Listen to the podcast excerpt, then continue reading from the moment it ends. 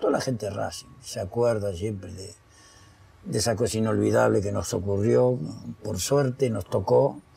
Y bueno, se lo ganaron, el equipo se lo ganó porque lo peleó, lo jugó, lo jugó acá, afuera, en todos lados que estuvo.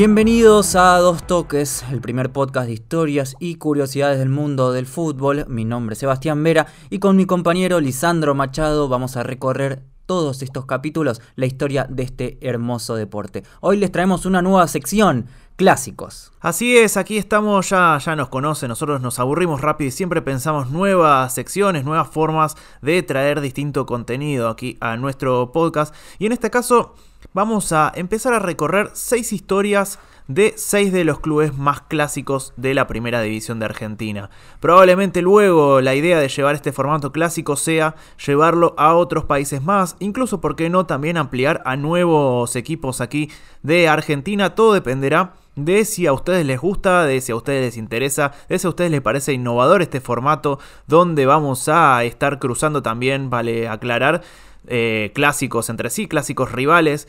Ya irán viendo de qué se trata bien esta cuestión. Así que los invitamos a que nos sigan en las redes sociales, a que nos sigan como a Dos Toques Podcast en Instagram, en Facebook, en absolutamente todas las redes y nos cuenten si les gusta este formato, si conocen más historias alrededor también de estos clubes, porque si son los clubes clásicos también son clubes rellenos de historias. Así que eso, los invitamos a que nos cuenten y los invitamos a que se sumen a esta nueva aventura que vamos a empezar a recorrer a partir de hoy. ¿Con qué club se va? Con Racing empezamos con el aquí llamado primer grande, discutible o no, pero allá vamos con la historia de Racing Club de Avellaneda.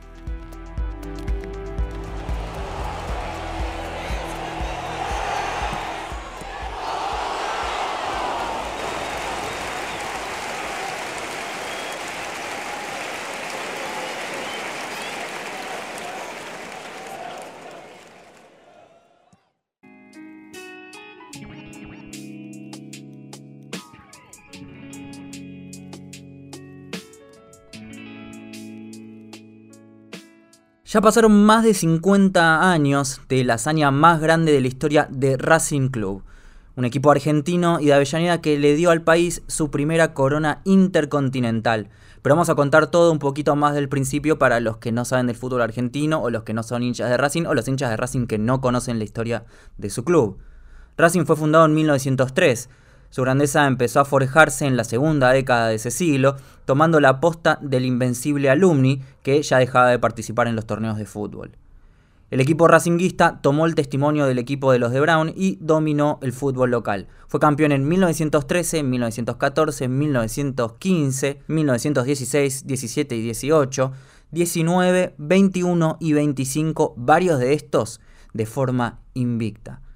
Las estrellas de esos años eran Ojaco, Olazar, Ochoa, el ídolo de Carlitos Gardel, Natalio y Juan Perinetti, Sumelsu, Morcavecchio y Hospital, entre otros. Según el prestigioso periodista deportivo Dante Panzeri, este equipo creó el estilo argentino, de ahí justamente viene el mote que tiene el club, la academia. Ya llegando a 1931 comenzó la etapa del profesionalismo como ya repasamos en el episodio de Argentina de esta segunda temporada de A Dos Toques y en ese caso Racing gritó sus primeros títulos de liga profesional en 1949, 1950 y 1951, siendo también el primer tricampeón profesional. Recordamos que luego lo iba a lograr en varias ocasiones River Plate varios años más adelante. En esa época los delanteros eran Salvini, Boyé, Tucho Méndez, el maestro Rubén Bravo, Yamil Simes y Ezra Sued. A estas conquistas le sumaron luego las de 1958 y 1961, marcando la hegemonía en esos primeros años de fútbol en Argentina, con la famosa delantera Corbata, Pisuti, Mancilla, Sosa y Belén, de esas delanteras que quienes vivían en esa época, nuestros abuelos o nuestros padres más grandes, recuerdan bien de memoria. También vinieron luego algunas campañas irregulares luego de estos títulos hasta que llegamos a 1965, el año que va a comenzar la historia que vamos a contar el día de hoy. Ese año 1965 encontró a Racing en plena crisis institucional y deportiva. En toda la primera rueda de ese año, solo había ganado dos partidos nada más y es muy gracioso porque hay una, anécdota de los jugadores de la época que decían que la moral estaba tan baja que iban perdiendo 3 a 0 e igualmente se reían. Algo que nos puede pasar a nosotros en, en nuestro club de barrio si jugamos. Pero no en un club que había logrado ganar 5 títulos en los primeros años y que era de los más grandes ya desde esa época. Encima el club tenía una grave crisis financiera, no podía pagar los sueldos de los jugadores y esta ocasión se terminó todo combinando en un amistoso con Chacarita. En aquella época el equipo tricolor, cuyo técnico era Pisuti, llegó a Avellaneda para jugar un amistoso y el plantel académico decidió no jugar a causa de la deuda. A los pocos días la dirigencia de Racing convocó a Pisuti para ser el técnico de Racing, pero su exigencia fue que el club pagara los sueldos de los jugadores. El club lo terminó haciendo, pero con billetes sucios, rotos, con monedas, la misma plata que la gente dejaba en las boleterías para pagar las entradas para ver al equipo. Luego de cumplir esta deuda, Pisuti asumió la dirección técnica del equipo para comenzar, insisto, esta gran historia que tenemos para contar. ¿Y quién era José Pisuti? ¿Quién era este entrenador que llegaba a un Racing en lo más bajo? Bueno, Pisuti había debutado como jugador en 1947 jugando para Banfield, luego pasó por River, Racing, Boca, Racing otra vez y se retiró en el 63 con la casaca de Boca. Es uno de los pocos jugadores eh, de la era profesional que pasó por River y por Boca, caso inédito. Sí, y perdón, también debe ser de los pocos que pasaron por tres clubes grandes. Eh, en otra ocasión podremos hacer ese repaso, pero no son tantos los equipos, los jugadores que pasaron por tres o más equipos grandes en Argentina. Claro, sobre todo le faltó el vecino, ¿no? Estaba ahí Independiente y bueno, San Lorenzo también para completar el cuadro. Bueno, Pisuti cuelga los botines con tres títulos locales, dos con Racing y uno con Boca, y también sale campeón de la Copa América con la selección argentina. En, ese, en, ese, en esos años se llamaba Copa, eh, Campeonato Sudamericano, donde tenemos un capítulo si quieren saber la historia de orígenes de, esta, de este torneo. En toda su carrera convirtió 182 goles en 349 partidos, que era una muy buena cifra para un jugador que no era delantero. En su primer juego como entrenador académico, Racing logra ganarle a River Plate por 3 a 1 en la siguiente fecha cae ante San Lorenzo y queda último, pero a partir de ahí no perdió más por el torneo. Pisuti agarró al equipo último y lo dejó quinto. El trabajo del entrenador recién había comenzado. Para arrancar, realizó algunos cambios posicionales. Primero agarró al Coco Basile, si lo conocen ahora claramente como más como técnico que como jugador. En esa época el Coco jugaba como volante central, pero lo ubicó en la saga. A Rubén Díaz el panadero, defensor central, lo puso de lateral izquierdo. Decía Pisuti, yo no compro marcadores de punta, si no tengo ninguno lo invento. Y también agarra al histórico Roberto Perfumo, defensor eh, central, y lo reubica como líbero.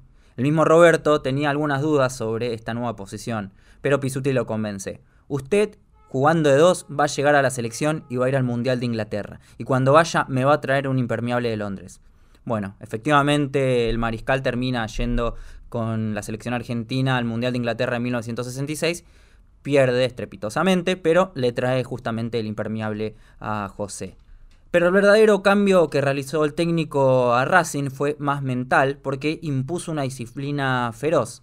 Había un par de reglas que debían respetar los jugadores. Pelo corto, respeto total al rival, sobre todo a los compañeros, multa a los que llegaban tarde, nada de broma durante las cenas y muchísimo descanso. Hasta se dice que llegó a contratar eh, gente para que vigilara a los jugadores después de, horas, ¿no? Algo que parece increíble, algo que hace acordar un poco, ¿no? A técnicos más eh, contemporáneos, entre comillas, como Bilardo, ¿no? Que tienen esa, ese tipo de personalidad eh, que no paraban de, maquinar el juego por hasta fuera de los entrenamientos, fuera de los partidos, estaban en cada detalle. Sí, totalmente. Totalmente pensaba eh, en Bilardo, en otros técnicos que, que siguen muy de cerca todo lo, que sucede con los jugadores, incluso parte también de cómo se vive hoy el fútbol moderno, donde los jugadores giran alrededor de los partidos, tienen las concentraciones, están muy vigilados para seguir una conducta intachable. Ya en esa época, hace 50 años, eh, Pisuti ya lo, implementaba. Es que pensá que eran 30 años nomás del profesionalismo, era toda una nueva etapa para el fútbol argentino. Y, bueno, además Racing estaba en una crisis económica. Anda a pedirle a los jugadores que respeten esto a rajatabla. Bueno, solo lo pudo lograr José. También un par de anécdotas más dicen que en un partido cae un jugador lesionado y Pisuti le dice al médico, pegale un par de trompadas a los riñones y que siga corriendo, no quiero jugadores mimosos. Otra época, ¿no? Ahora no, no podría ni siquiera asomar a decir eso. Perfumo lo recuerda también con una anécdota que decía que él no nos, no nos saludaba, nos ladraba. Al lado de Pisuti Pasarela era la Madre Teresa. Otro técnico también muy pragmático, muy duro con sus jugadores, eh, Pasarela en su época como técnico. A este cambio de mentalidad también eh, la logró trasladar al campo de juego, ¿no? donde era más importante sobre todo. Eh, no los mandaba a ver qué pasaba, los mandaba a ganar. Y los jugadores cumplieron la orden con tanta eficacia que no volvieron a perder por el resto del campeonato, como ya contábamos. Además de darle a Racing un orden futbolístico, Pisuti le dio un orden profesional e institucional.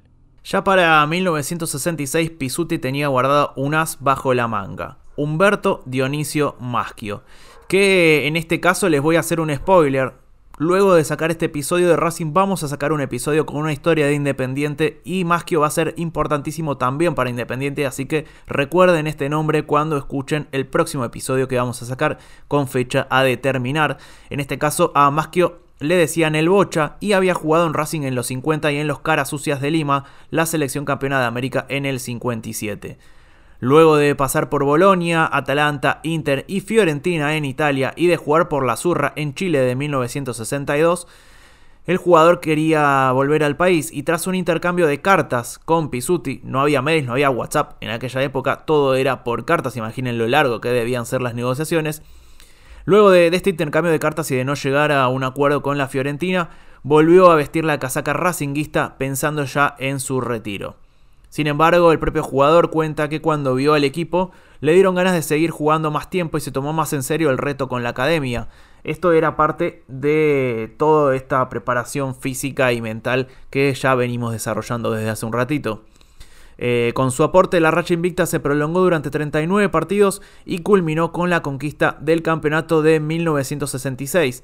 Un equipo que no podía pagarle los sueldos a los jugadores y que estaba último gracias a toda la disciplina de Pisuti, había salido campeón. El día de la consagración el equipo alineó con Carrizo en el arco, Perfumo y Díaz, Martín Basile y Chavay, Rambert, Rulli Cárdenas, Rodríguez y Maschio.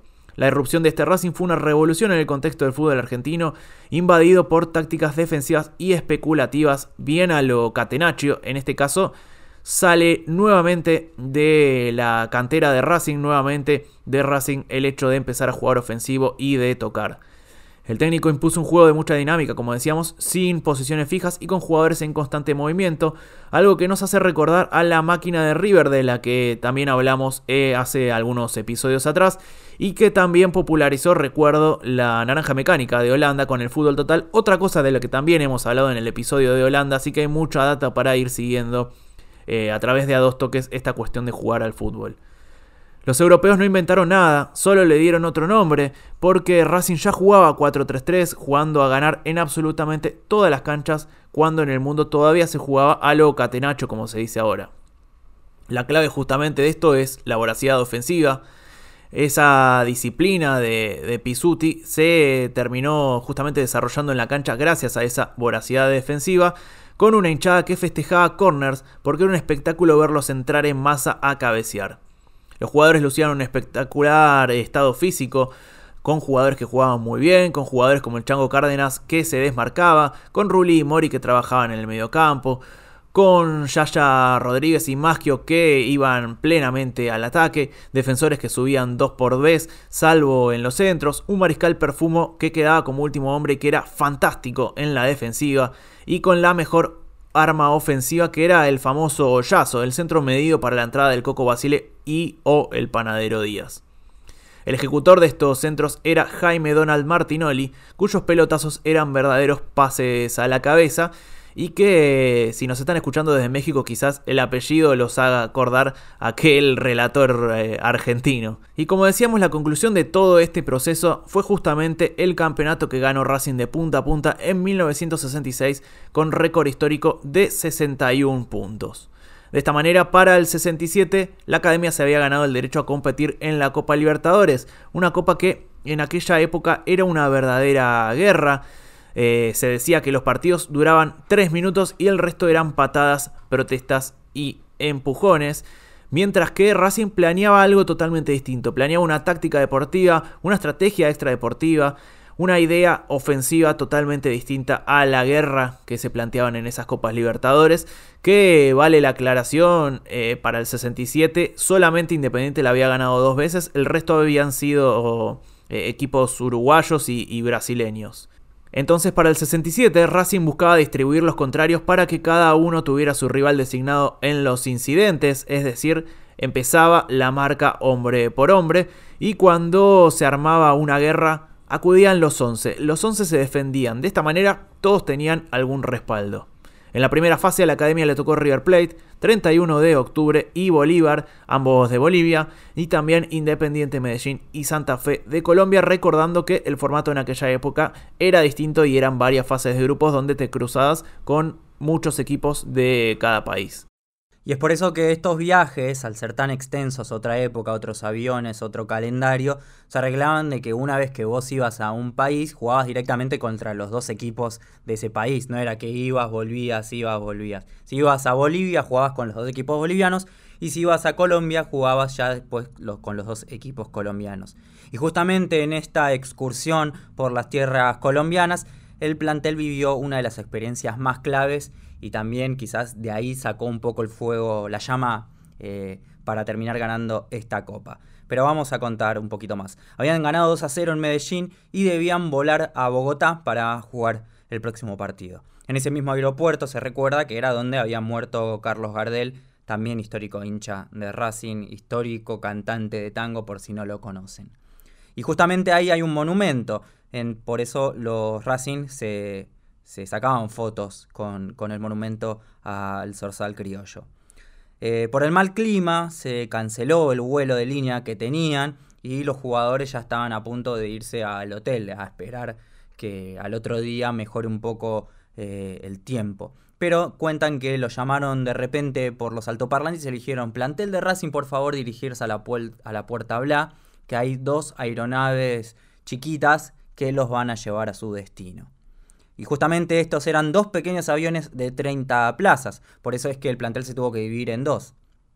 El jugador Rulli, que le tenía muchísimo miedo a volar y que estaba perseguido por ese temporal que veía aproximarse, casi decide quedarse en el aeropuerto a esperar otro, otro día. Pero bueno, lo terminan convenciendo y se sube todo el equipo, eh, todos los jugadores a un solo avión. A los 10 minutos de iniciado este viaje empezaron las turbulencias. Rulli le pide una aspirina a la zafata y cuando ésta se pone de pie para alcanzársela, el aeroplano empieza a caer. El jugador trata de pararse y se termina golpeando la cabeza contra el techo del avión, al mismo tiempo que la aeromoza queda pegada al techo del avión justamente por la gravedad. Maschio llegó a decirle a sus compañeros, chau, nos vamos a despedirse. Muchos de ellos también, Pisuti se dicen que también se empezó a despedir de los jugadores, algo totalmente irreal. Fueron 20 segundos eternos hasta que se estabilizó y pudieron llegar a destino. Ya cuando estaban en el aeropuerto de Bogotá, el piloto, después de secarse las lágrimas, explica que en esta región son muy comunes los pozos de aire, por los que este había sido uno extremadamente grande y que en estas caídas normalmente las alas de los aviones se quiebran, pero milagrosamente esta vez resistieron. Y uno de estos giros que dieron en la mitad de aire eh, se dan porque dice el piloto que tuvo que esquivar una montaña a último momento. Ya en tierra, Pisuti junta todo el plantel y les ordena a todos tomar un trago de whisky y les confirma. Ahora vamos a ser campeones de América y del mundo elijo creer, ¿no? Son estas anécdotas que nos gusta un poco también agrandar. Elijo creer. Eh, pero bueno, en la zona de semifinales, Racing elimina a River Plate, a Colo Colo de Chile y contra Universitarios de Perú por el empate en el primer puesto tienen que jugar un partido de desempate que logran ganar y avanzan a la tan ansiada final de la Copa Libertadores. Sí, recordamos que en aquella época algo que va a ser una constante en las historias de Copa Libertadores que vayamos contando a lo largo de todo el ciclo a dos toques, eh, los equipos en general de, de, cada país representaban a su selección por completo. Colo Colo era prácticamente la selección de Chile, Universitario era prácticamente la selección del Perú y quien esperaba en la final que era Nacional de Montevideo, era prácticamente la selección de Uruguay. Es decir, era muy difícil cruzarse también no solo por los férreos, sino por el nivel de jugadores históricos que había en cada uno de los equipos que te cruzando en la Libertadores.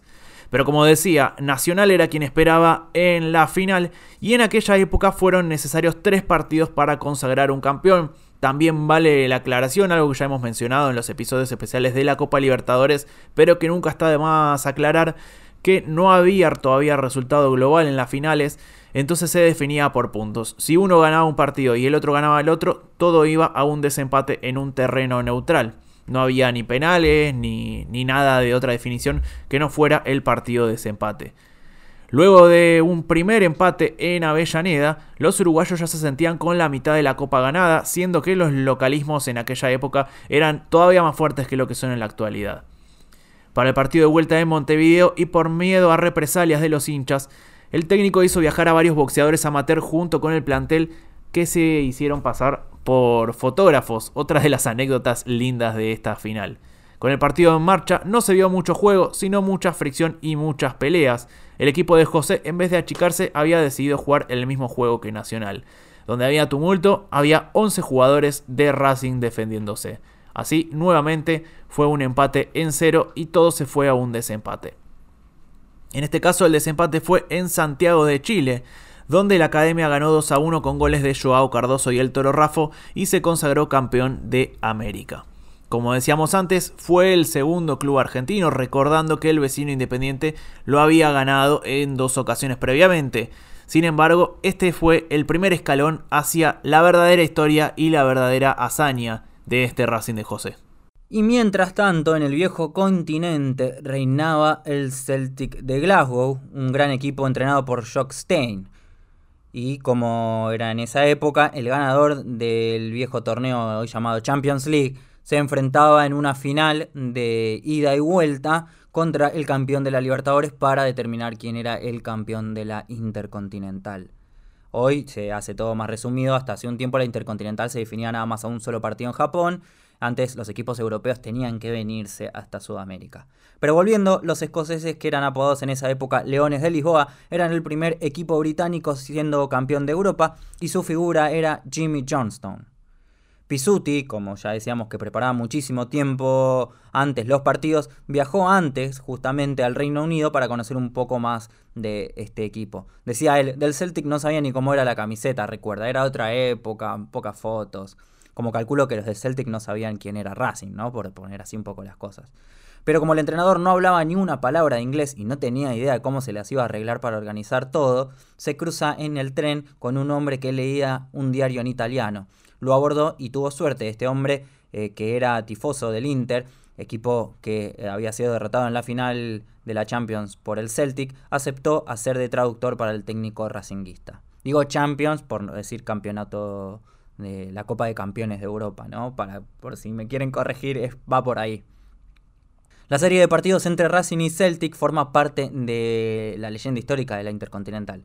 Fue en esta ocasión cuando John Lennon, el eh, vocalista de los Beatles, eh, dijo ser hincha de la academia. Más por el odio entre ingleses y escoceses que por saber quién era Racing, ¿no? Porque John Lennon nunca fue alto fanático del fútbol. Entre los testigos de argentinos que se dirigieron a Glasgow para ver a Racing estuvo el histórico padre Mujica, que había acompañado a la delegación de la academia, el padre Mujica que años más tarde iba a ser asesinado eh, por la AAA en Argentina. Bueno, ya nos dirigimos ahora a lo que es el partido en Hampden Park, explotado, lleno de hinchas del Celtic. El partido terminó 1 a 0 a favor del local.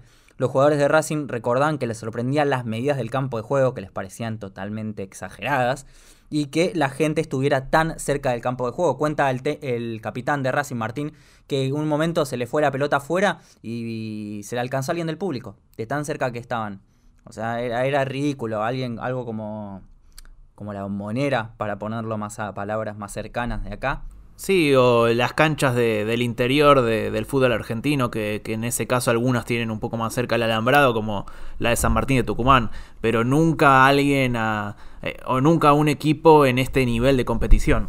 Claro, además con esa cantidad de gente que había en ese momento. Pero bueno, la revancha en Avellaneda empezó nada más ni nada menos con incidentes. Una piedra impactó en Simpson, el arquero escocés, que tuvo que ser reemplazado por Fallon.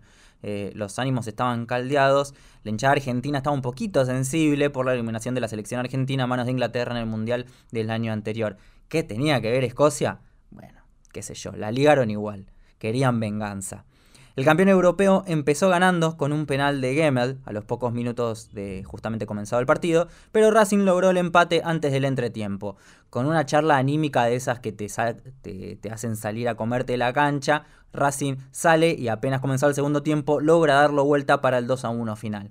Y como decíamos que no había gol de visitante ni resultado global, era nada más por puntos. Había que ganar los dos partidos o por lo menos ganar y empatar uno para consagrarse campeón y justamente este desempate se iba a dar en Montevideo, eh, en el Estadio Centenario, con casi 30.000 hinchas argentinos y muchísimos más uruguayos que apoyaban al equipo europeo.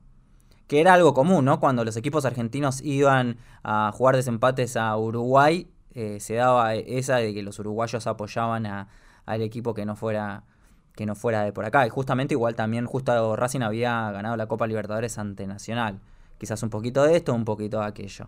El Celtic, increíblemente, que era un equipo que jugaba muy bien, rápido, atacaba, se acopló totalmente a algo distinto que no conocía, quizás un poco eh, exacerbado por la hinchada uruguaya, y, y se puso a jugar un juego más violento, con poco juego asociado, y es por eso que termina con muchísimas expulsiones. Terminó con 8 jugadores en el campo, y afuera justamente su figura Johnston. Y al minuto 56 llega la imagen más recordada y vista por todos los hinchas de Racing.